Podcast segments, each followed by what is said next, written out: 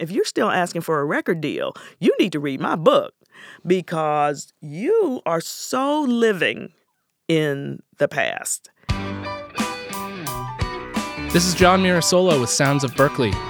The music business is corrupt, or maybe you just can't sing.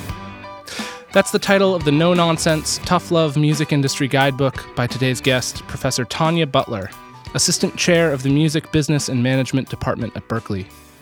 Butler spent 14 years as an entertainment attorney for record companies, publishers, and film studios, including Rhino Records and MGM Music, before she began her teaching career. She's led music business initiatives and programs at the Los Angeles Film School, the University of Memphis, and Minnesota State, and has made a name for herself as a motivational speaker encouraging those in the industry to take personal responsibility for their careers. She joined the Music Business and Management Department at Berklee last year as the first woman to hold her position. Tonya, welcome to Sounds of Berklee. Thank you, John. How are you today? I'm wonderful. How are you? I'm terrific. Thanks for having me. Great. Uh, so I'd love to begin just uh, with a little section of your book, if you'd mind reading. Sure, sure. Um, you mind if I preface what the book is about Sure, a little please bit do. first? Sure. Okay, so it's called The Music Business is Corrupt, or Maybe You Just Can't Sing. The subtitle is How to Take Responsibility for Your Struggling Career. And the book came about because as an entertainment attorney, and I've also worked for record companies and film companies, as you mentioned, I ran into a lot of artists, most of which were struggling artists, songwriters, musicians, producers, engineers, you name it.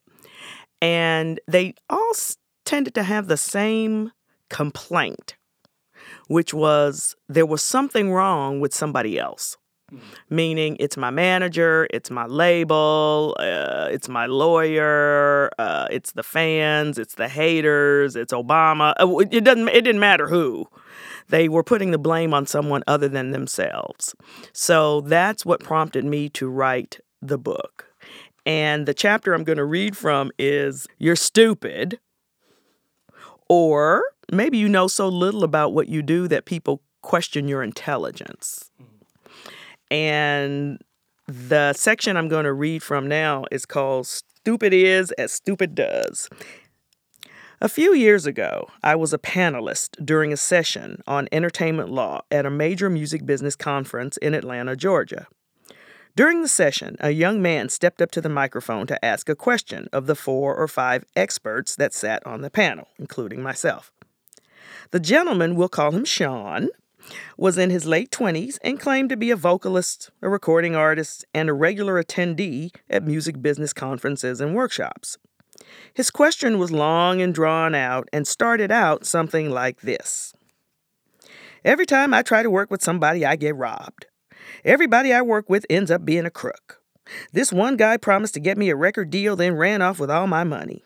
Another guy said he would get me some shows and did the same thing.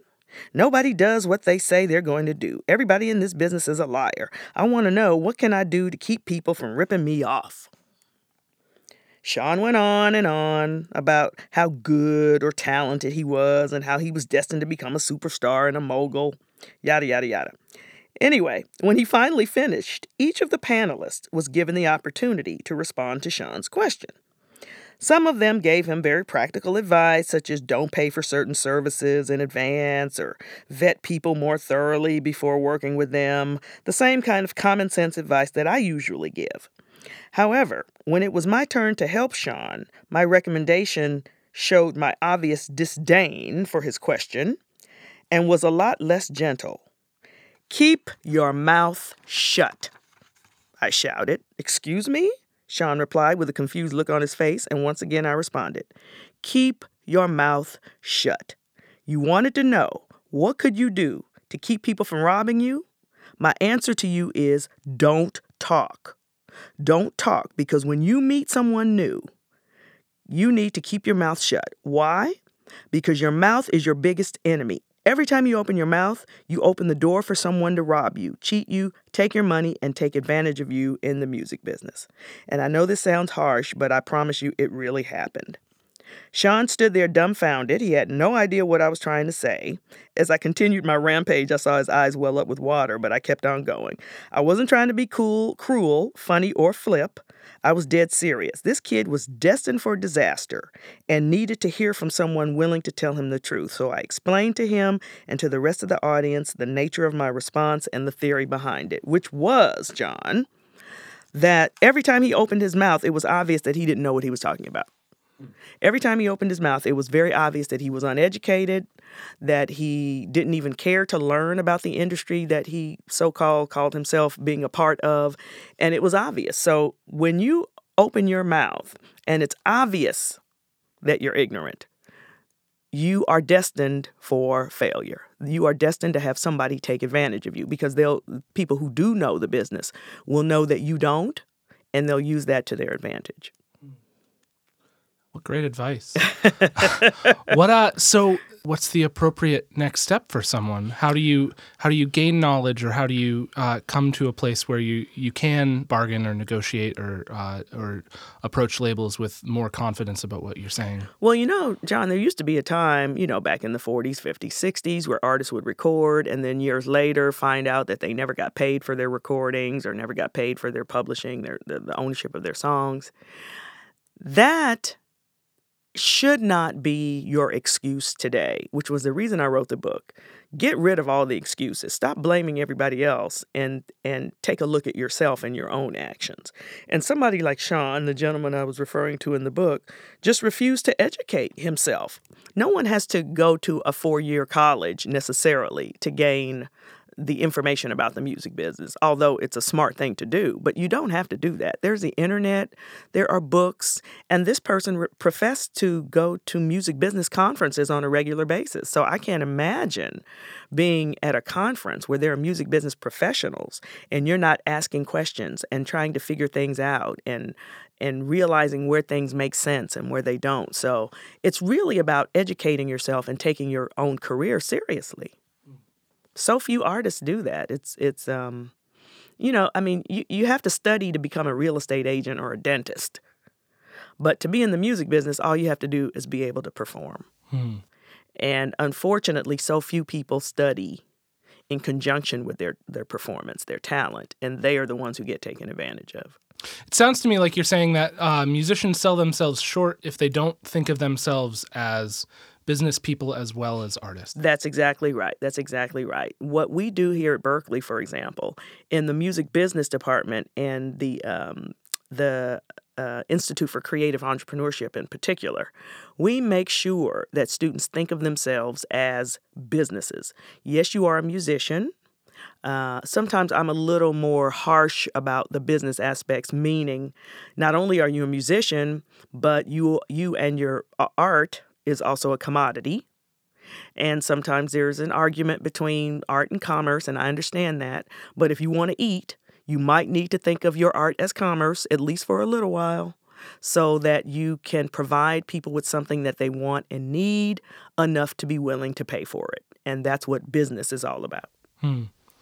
So you spent 14 years in the music industry uh, right. as a as an attorney, as an executive. What what led you to shift into teaching from that? Wow. You know what? The industry itself led to that shift because when I graduated law school, and I'm not going to tell my age, but it was in the late 90s, the music industry was introduced to um, a horrific tragedy called Napster just as I was graduating. So, although I was able to get jobs in the industry, I was not able to keep a job in the industry because every company I worked for either closed, they were taken over by another company, they merged with someone else, they went out of business, and I was literally changing jobs every two to three years. Hmm. Uh, very hard to build any longevity. And it's true that you know, if you want job security, entertainment or music is not where you you not your first place to go, but at the same time it is possible, but I was hopping around a lot.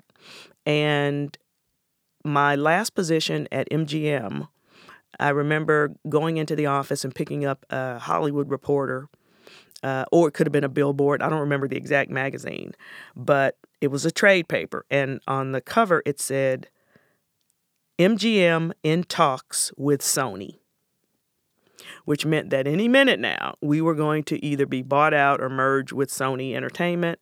and that we would probably all lose our jobs. And the interesting thing about it was I started full time teaching at the University of Memphis in August of 04. In May of 05 was the last day of work for everyone at MGM Music. So the writing was on the wall. And I had been teaching part time, teaching entertainment law at local law schools.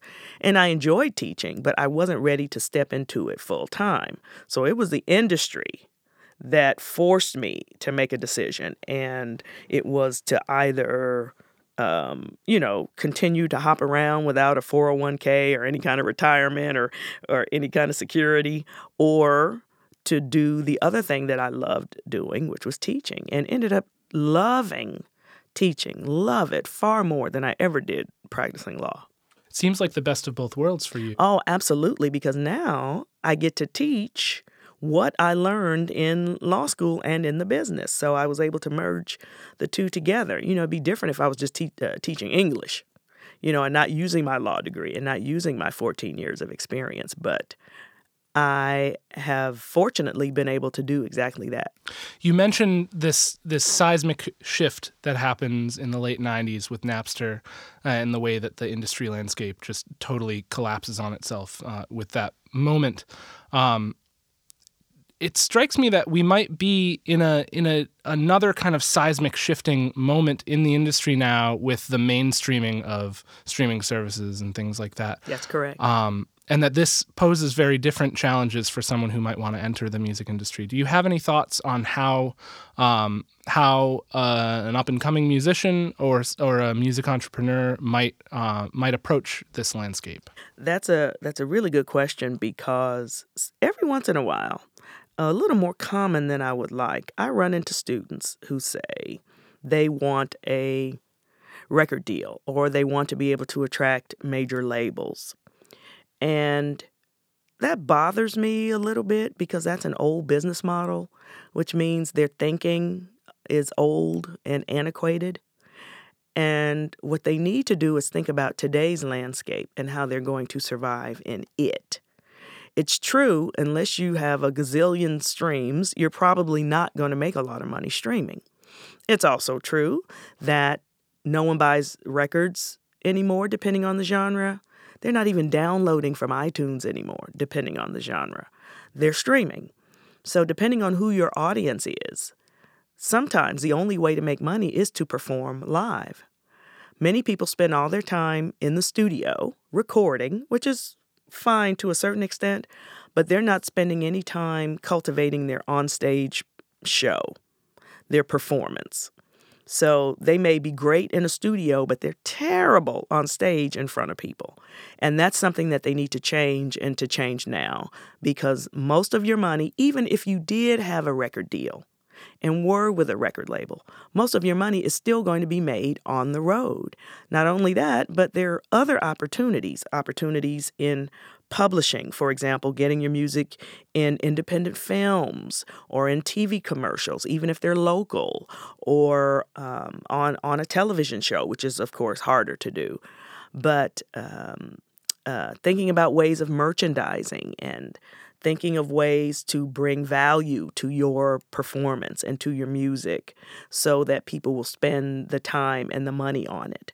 So I just think it's a matter of thinking about today and tomorrow versus thinking about how it worked yesterday because those days are gone.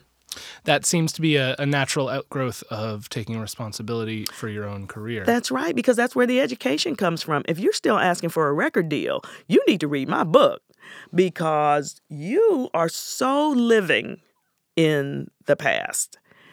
There's nothing wrong with wanting to be a superstar. And it is true that superstardom very often comes from the, the economic support eh, that you get from a major record company or publishing company even. But you the more they give you the more they take from you. And that's another thing that people don't realize. Right now you own 100% of everything you do. If you get with a major record company or a major publisher you won't own any percentage of what you do the scary part is that's what we see on TV and that's what we see in the trades and that's what we hear in commercials and it just seems so exciting, but it's not always that way. When I think about someone like Beyonce, for example, she works her butt off. And for her to perform to the level that she does in six inch heels, that takes a lot of work. I don't I'm not even talking about her recordings or the time she spends in the studio or rehearsals or being on the road or traveling and she's got kids and the whole shebang. I'm just thinking about she can dance in 6-inch heels, something I cannot do. A lot of people just don't see the work involved. They just see the superstardom. And they figure the only way to get there is through a major label. And as Chance the Rapper, that's not the case. Mm-hmm uh, they they sort of assume that the rest will just fall into place if you can get discovered on the merit of your recorded music alone or on the merit of your demo or, or that's correct like that. that's absolutely right that's absolutely right when there's so much more to it than just that you know you may be exceptionally talented but there may be several reasons why you're not getting what you think you deserve. Some of those reasons could be, for example, I, in my book, I say that um, that you may be talented, but nobody likes you. It's really hard when you're dealing with creative people because creative people tend to have egos. Not all, but some. Because they're good and they know they're good. But sometimes when you know you're good, it shows and it manifests itself in a way that people are not attracted to. So I'm beating around the bush. In other words, what I'm really trying to say is you come off as an asshole. And nobody wants to work with an asshole. No one wants to work with somebody that they don't get along with or that's belligerent or that's that's hard to handle or that's got an ego or that's got an attitude problem. People want to work with people that they like. Now, will we work with someone like that? If it's paying the bills, absolutely we will. If you're bringing in the dollars, we'll work with you no matter how bad your attitude is. But initially, in order for you to get to through the door, somebody has to like you. So these are some of the, um, I, I, imagine what you call the inner obstacles that yes, you talk about in your book. That's right. And the inner obstacles go even further. The inner obstacles are things like insecurity, um, fear, in particular, fear. There is a lot of fear in being who you are, in being yourself, that a lot of artists suffer from. I get the opportunity to witness some very talented Uh, musicians here at Berklee. Unfortunately, though, many of them start to create personas that look very much like what we've already seen. I would like to see musicians be who they are authentically. And your audience can tell. The audience can tell. I'm telling you. They can tell when you're being fake. They can tell when you're just copying somebody else. They can tell when you're just doing it for the money. They can tell when you're not being authentic or being inauthentic. In some ways, it sounds like then the best business decision is also likely the best artistic decision, which is to express yourself in a in a more pure and an authentic way. Absolutely. The best business decision absolutely is the best artistic decision. And it's the best personal decision for you as a human being. Because if you be yourself, you don't have to remember what you said or how you were yesterday because you're the same person every day. It makes it a lot easier to get through life, but it also makes your your music sound better feel better to other people, and it makes people want to get to know you. And that's another thing, too, which drives me crazy. Um, I've been dating, quote unquote, a lot lately. And I think about how musicians tend to date their fans. Hmm.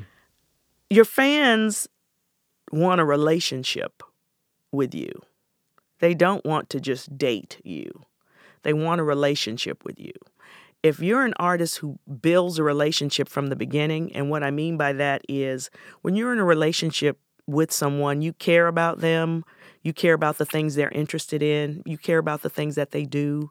We don't, as musicians, ask our audience enough about who they are and what they like and what they want to do and the things that they care about in their lives. Instead, it's all about me, me, me, me, me, me, me. Come buy, come buy my CD. Come go to my show. Come download my song. Come stream my music. Come add me to your playlist, right? And when it really should be a a two way conversation. It's a relationship. It's really a, a, marriage when you think about it. Can you think of any artists that are carrying on that kind of dialogue with their with their audience? You know what? I um I haven't seen her do a lot of music lately because she's been acting a lot, but I felt that way about Lady Gaga. Most definitely. She has a conversation with her artists and I mean with her fans, and they love her. They love her because she's a real person. She's a real human being. They can see that. They can tell that she's authentic. And many musicians, I think, aren't quite that real. That's great. So, Tonya, is there a way to both take personal responsibility and uh, perhaps to hold those in the industry to a higher standard if if we encounter corruption or things like that? You know what? I'm, I'm going to tell you how I honestly feel about that. The only person that you can control is you there you can say okay you know people shouldn't be corrupt or they shouldn't rip people off or they shouldn't take advantage. We can say that all day long till we're blue in the face. The only person you can control however is you. Yes it would be great if the industry took some uh, uh, were a lot more accountable for some of the behaviors that happen within it.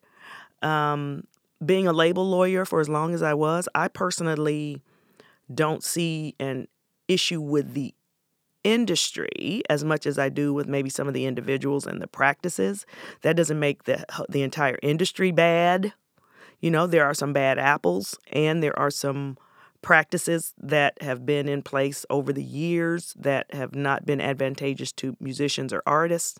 But when you come from my point of view, which is it's a business and business is about making money, then things make a little bit more sense. Doesn't mean they're right but it do, they do make more sense. Now, as far as you know, the the crooks out there, there will be times, no matter how educated you are, that you might get taken advantage of. That somebody might rip you off, no matter what your level of education. The real key is to learn from your mistakes, right? If it happens once, shame on you. Happens twice, shame on me.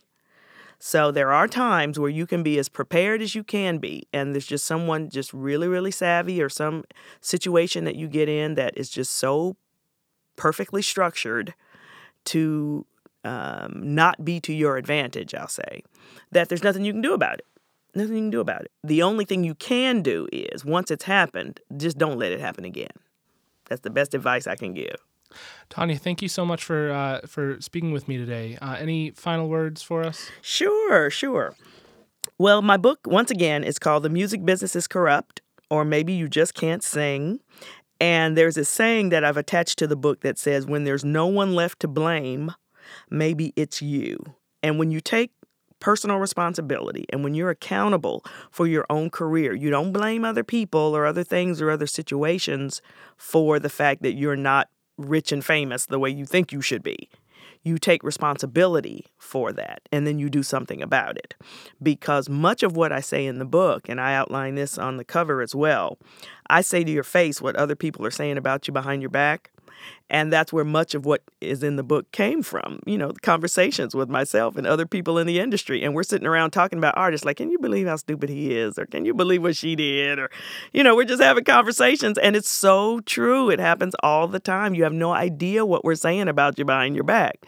So I am trying to make some of those things accessible to you so that you can make the changes necessary to succeed. Tonya Butler's book, The Music Business is Corrupt or Maybe You Just Can't Sing How to Take Responsibility for Your Struggling Career, is available now on Amazon.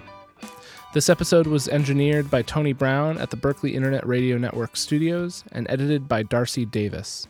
I'm John Mirasola. This is Sounds of Berklee.